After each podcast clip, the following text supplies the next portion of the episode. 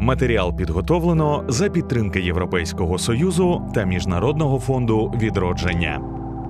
Матеріал відображає позицію авторів і не обов'язково відображає позицію Міжнародного фонду відродження та Європейського союзу.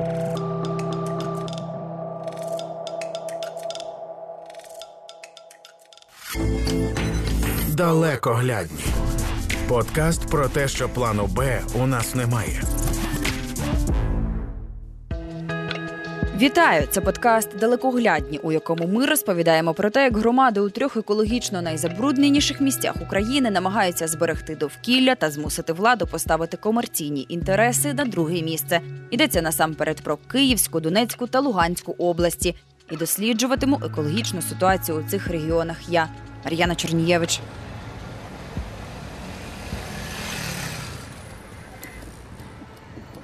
У серці лівого берега Києва, поміж складів, базару, продуктових магазинів, фестивальних площ, церкви, військової частини, нежитлових приміщень та житлових будинків заховались руїни київського заводу хімікатів, відомого як радикал.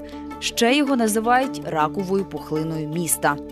Коли завод будували, тут була околиця. Нині ж це густо забудована та густо заселена територія. І усі ці забудови та заселення розташувались на території колишньої промислової зони. Чому ж радикал називають ртутним Чорнобилем та екологічною катастрофою Києва? Я з дитинства про цю історію з цим нещасним радикалом чую, тому що в мене дід хворів, і я з дитинства знав, що він тут працював, що тут чорті що, треба обходити стороною, десятою дорогою, краще сюди не ходити, взагалі не дихати. Розповідає Олександр Коваль, фармацевт за професією та голова громадської організації Зелена генерація у неробочий час. Він народився та виріс неподалік у цьому ж районі. А на радикалі свого часу працював його дід. Це ж арт-завод платформа ось тут знаходиться. Оці ж всі оці тусовки проводяться ось тут. Ось буквально. І поруч біля Ось цього оце радикалу. на, цю башню фактично. Оцей, оце вже починається ця промзона, ну тут скільки тут? Метрів 300, 400. Тобто і фактично там всі говорять, що це завод радикал, що там ртуть, ртуть, завод радикал, ртуть. Насправді там ну, це завод тисячний називався він тисячі, там ж номери ці всі давали. Завод хімікатів, де виробляли багато різних хімікатів, в тому числі в виробництві використовувалася ртуть. І куди ми йдемо, це лише один з цехів цього заводу, такий, ска- скажімо, найвідоміший, де там просто ці залишки ртуті, вже там багато-багато років не можуть з ними нічого доробити до кінця. А ще там виробляли компоненти вибухівки, наприклад, виробляли ДДТ, пестицид, який заборонений у всьому світі. А інші цехи де розташовані? Оце все воно, Тут. оце все, от я що до чого підвожу просто. Що це все територія цього заводу. Фактично ми вже заходимо, на це територія, це все ця промзона. За ймовірними підрахунками на території найвідомішого його цеху електролізного нині без укриття чи консервації лежить щонайменше 200 тонн ртуті та 200 тисяч тонн ртутовмісних відходів. 200 тонн ртуті. Ртутний термометр, до слова, має в собі 2-5 грамів ртуті. Та оскільки у період своєї діяльності з 1951 по 1996 завод Радикал був монополістом з виробництва деяких синтетичних матеріалів в Україні, то працювали тут, звичайно, не лише з ртуттю. Це напіввійськова історія була. Дід насправді ніколи там багато не розповідав, тому що він знав, що таке радянська влада, не понаслишки. Ось і він постраждав в тому плані, що він був під час війни, він був в полоні, і потім йому не дали отримати вищу освіту ніколи, тому що він же ж не благонадійним в полоні був. Тому він пішов на завод працювати електриком, Ага. тому що йому не дали навіть ніякого освіту отримати. Він тут отримав опік хлору легені і власне помер від раку легені. Якби я прийшла сюди сама, не зрозуміла б, що ходжу територією колишньої промислової зони, адже життя тут вирує. Тут працюють, живуть, гуляють на фестивалях, п'ють каву у кав'ярнях, купують продукти, чекають на автобуси та приїжджають на секонд-хенди. Цей район славиться своїми величезними магазинами вживаного одягу. Якщо запитати в інтернет-пошуковика топ секонд-хендів Києва, секонд-хенд на лісовій запропонує чи не першочергово. Усе це я розповідаю до того, що тут, поруч з цими тоннами покладів отрути, щодня кипить життя. Вже оці цехи буквально пару штук лишилося ще не тронутим або якісь не зруйновані, а інші, ви бачите, вже офіси.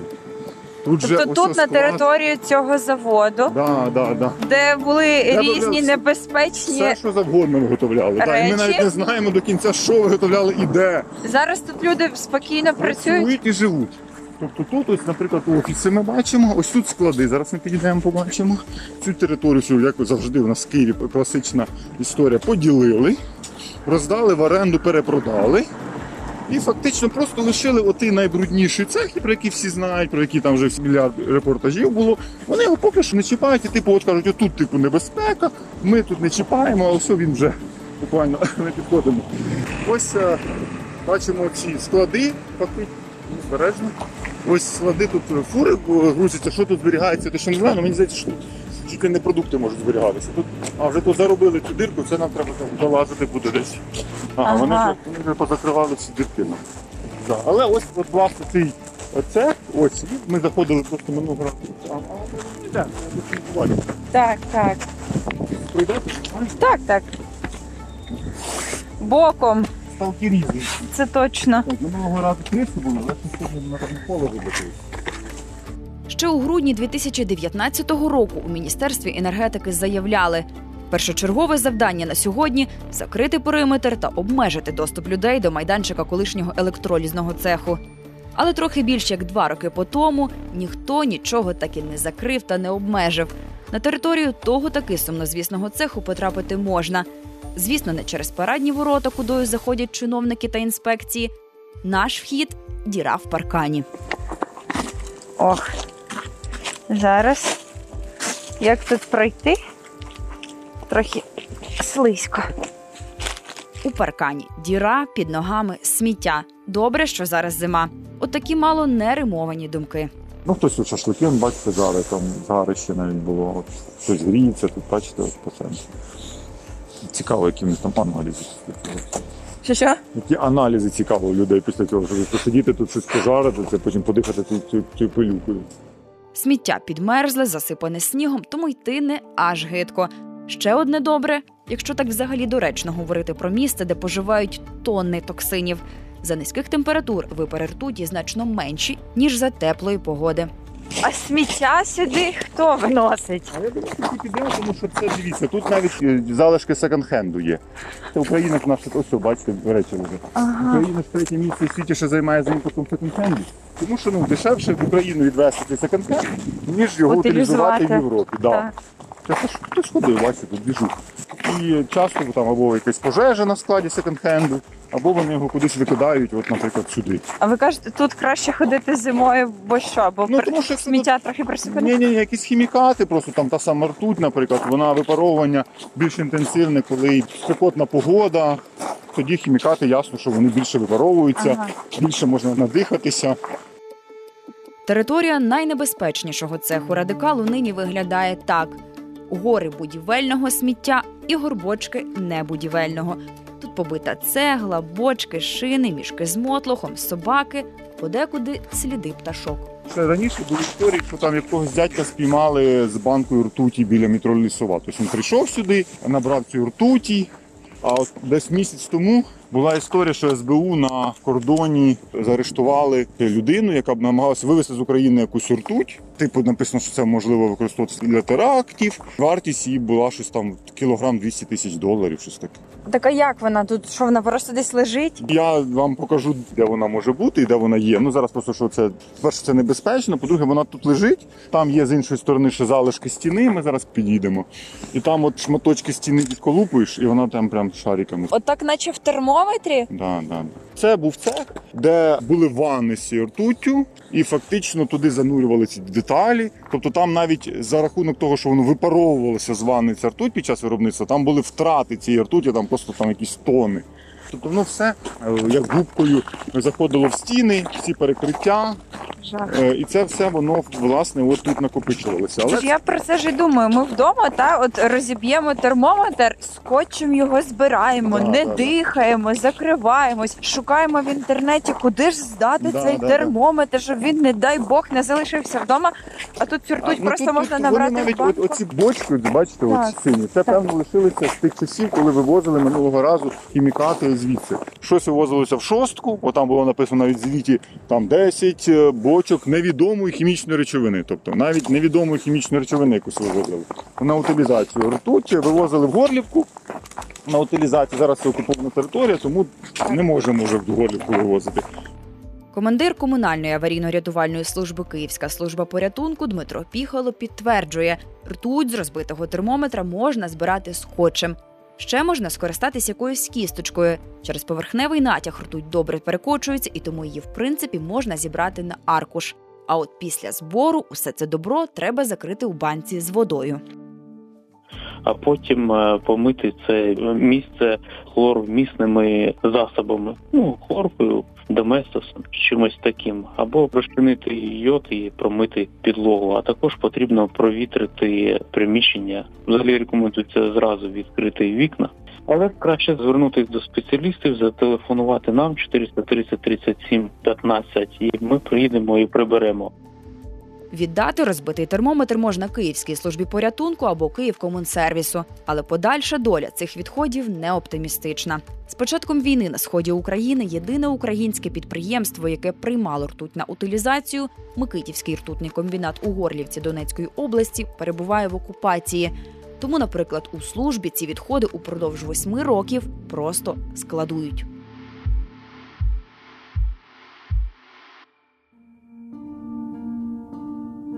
Тут ще ніхто не ходив, ти це. Ось е, коли цей завод працював, то ці хімічні речовини вони підземним колектором рухалися в бік Дніпра. Там був відстійник біля Березняків, оце біля озера Тельбін. Там ще й досі кажуть, на дні можна тонни солей срібла і ртутів знайти.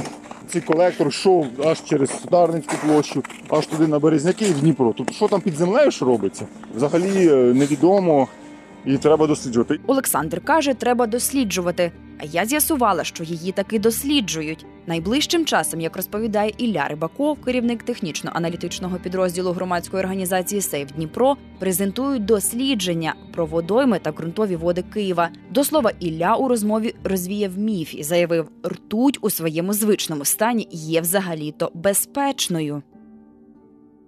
Ртуть загалом це метал, який е, за звичайних умов е, знаходиться в рідкому стані, і це стан, в якому ртуть е, одна з найбезпечніших для людини. Значно гірше в нас будуть справи з сполуками ртуті, особливо ті, які розчинні у воді. Я кажу саме про солі ртуті, які під впливом атмосферного повітря, опадів і так далі утворюються, коли це все безконтрольно знаходиться на великих територіях. І якщо брати в контексті заводу Радикал, там за рахунок того, що дуже багато років воно можна сказати безхозне валяється, там безліч тих сполук, частина з них вже 100% потрапила у ґрунт, пішли у ґрунтові води, і це дуже дуже погано. Хоча безпосередньо для людини забруднення ґрунтів не є шкідливим, бо, як каже Ілля Рибаков, на щастя чи на жаль, землю ми не їмо.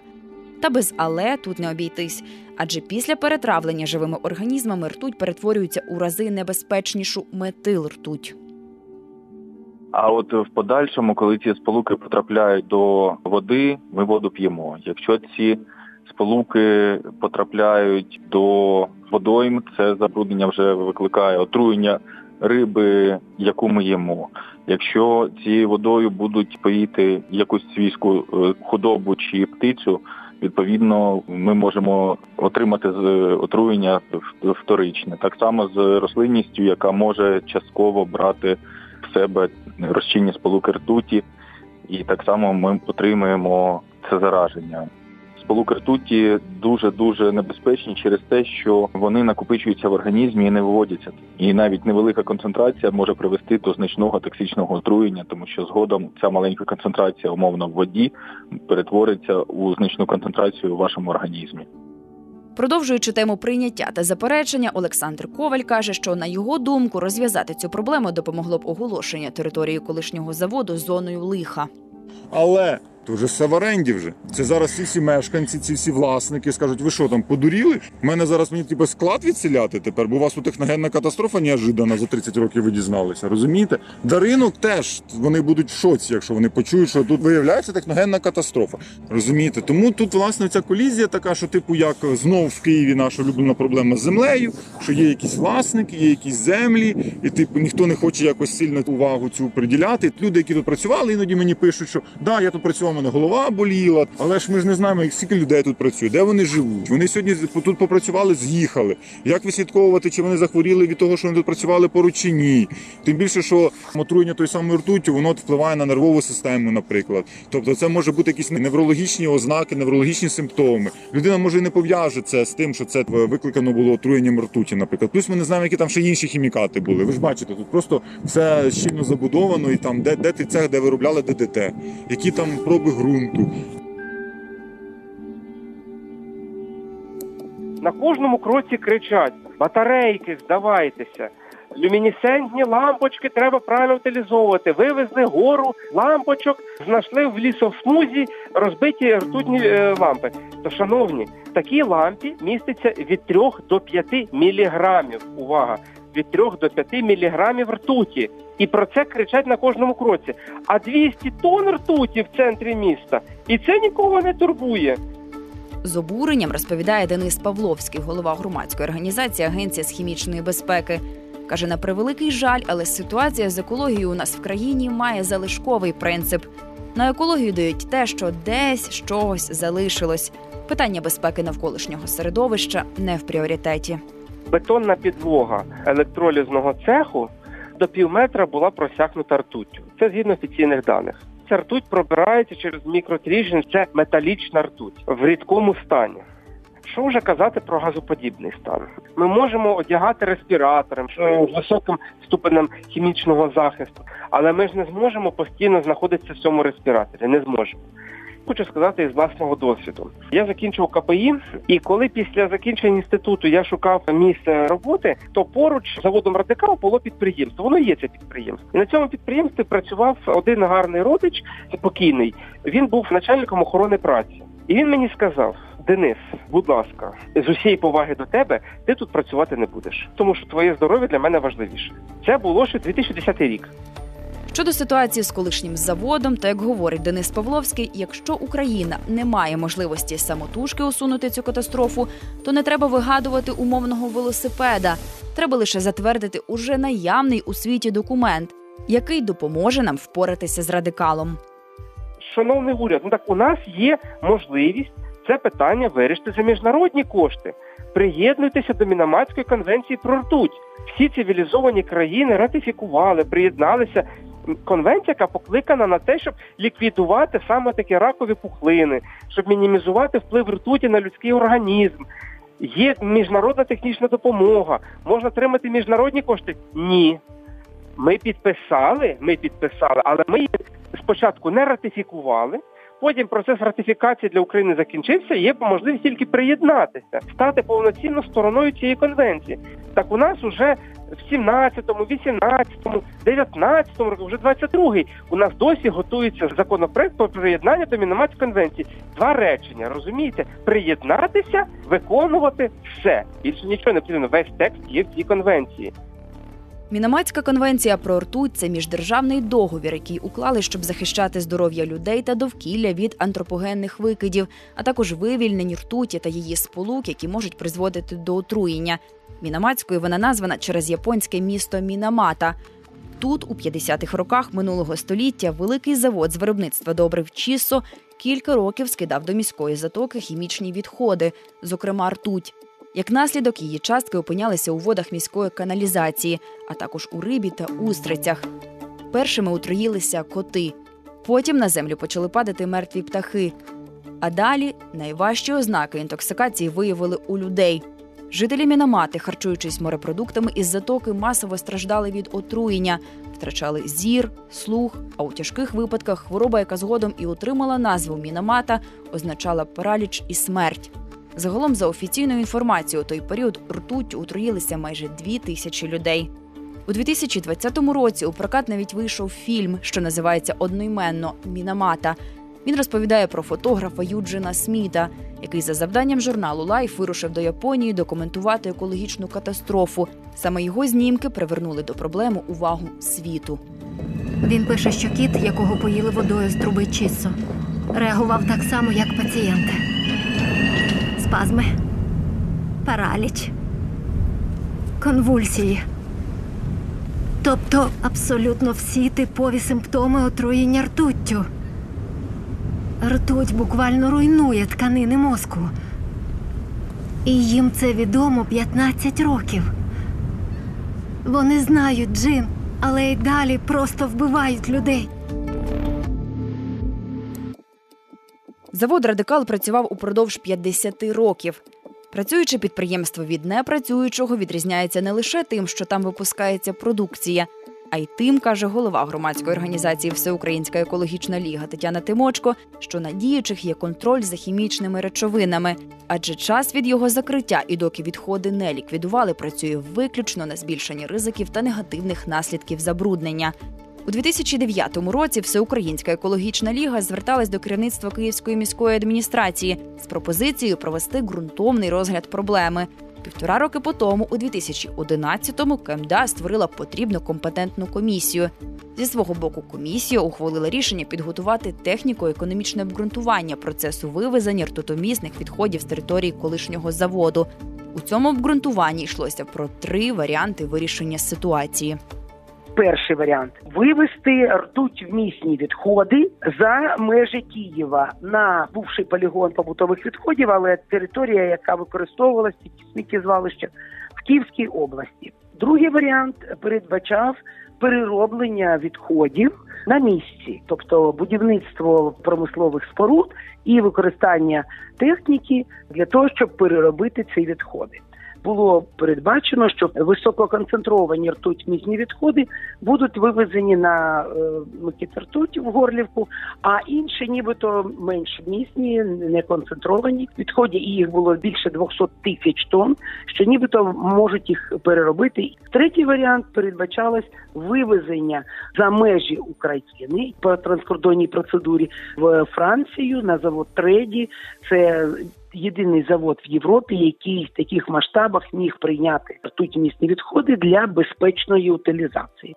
У 2012 році провели кілька засідань комісії. Розглядали усі варіанти і з'ясували, що вивезення на полігон у Київську область неможливе, адже жодна громада на це не погодилась. Та для цього треба було проєктувати спеціальний полігон промислових відходів. Це був шлях у нікуди. Комісія постановила, що цей варіант неможливий. А оскільки горлівський комбінат Микит Ртуть не мав потужностей прийняти об'єми на кшталт 200 тисяч тонн, то від цього варіанту також відмовились. І так комісія дійшла до третьої пропозиції вивозити ртуть та відходи за межі країни. Так до України з Франції приїхали представники заводу, досліджували і відходи, що лежали на території заводу, і ґрунт під ними. Звідси і взялась цифра про понад 200 тисяч тонн ртутовмісних відходів. Навіть станом на кінець 2012-го, початок 2013 року, по цінам і по долару і євро, які були в той час, це коштувало більше мільярда гривень. Видаткова частина бюджету Києва на 2013 рік становила трохи більше ніж 18 мільярдів гривень. Понад мільярд виділити на один об'єкт місто не могло. Але взагалі Тетяна Тимочко каже, чому цей проєкт так і не реалізували. Є на її думку декілька причин. Перше, це не було комунальною власністю. Е, друге питання: ну сама сума також вона не могла бути витрачена з міського бюджету. І тоді Міністерство екології визначилося з тим, що ці кошти на 13 рік мали би бути закладені не тільки в бюджет міста Києва, але і в державний бюджет, саме в бюджет охорони навколишнього природного середовища. Е, і Міністерство екології е, зробило відповідні дії.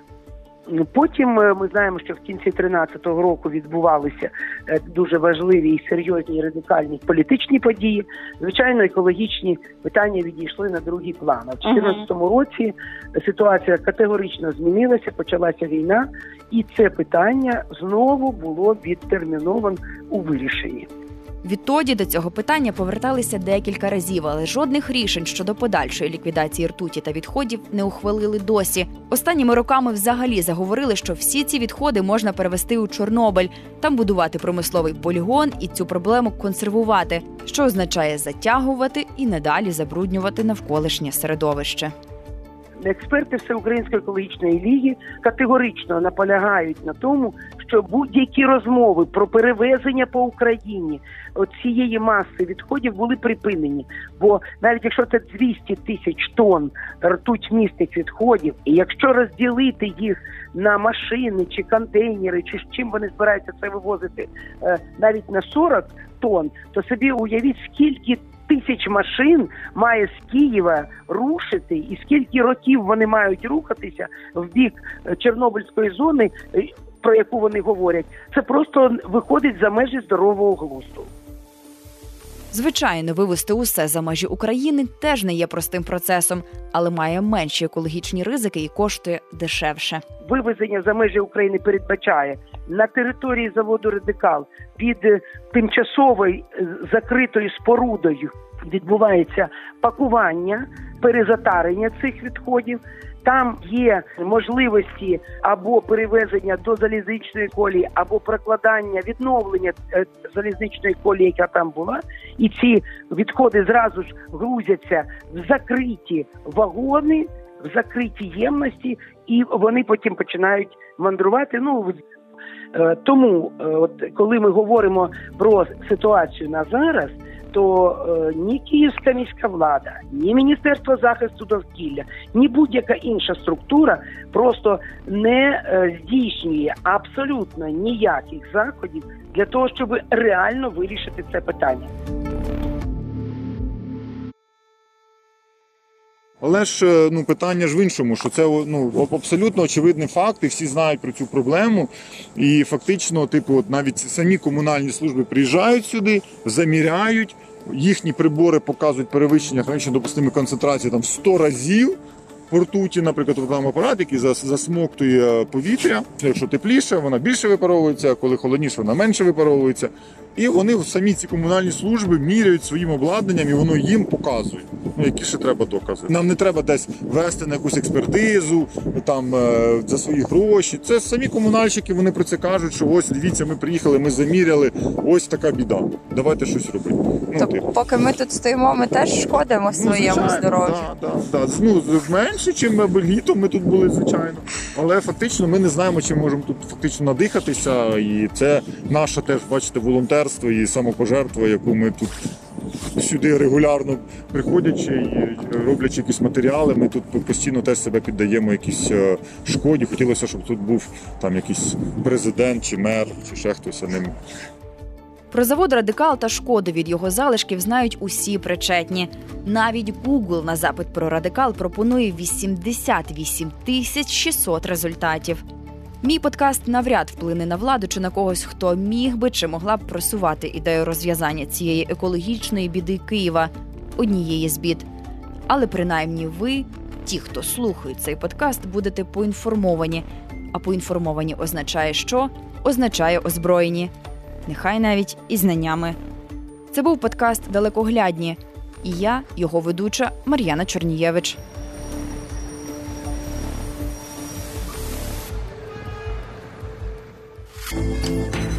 Далекоглядні. Подкаст про майбутнє планети і те, яким воно буде.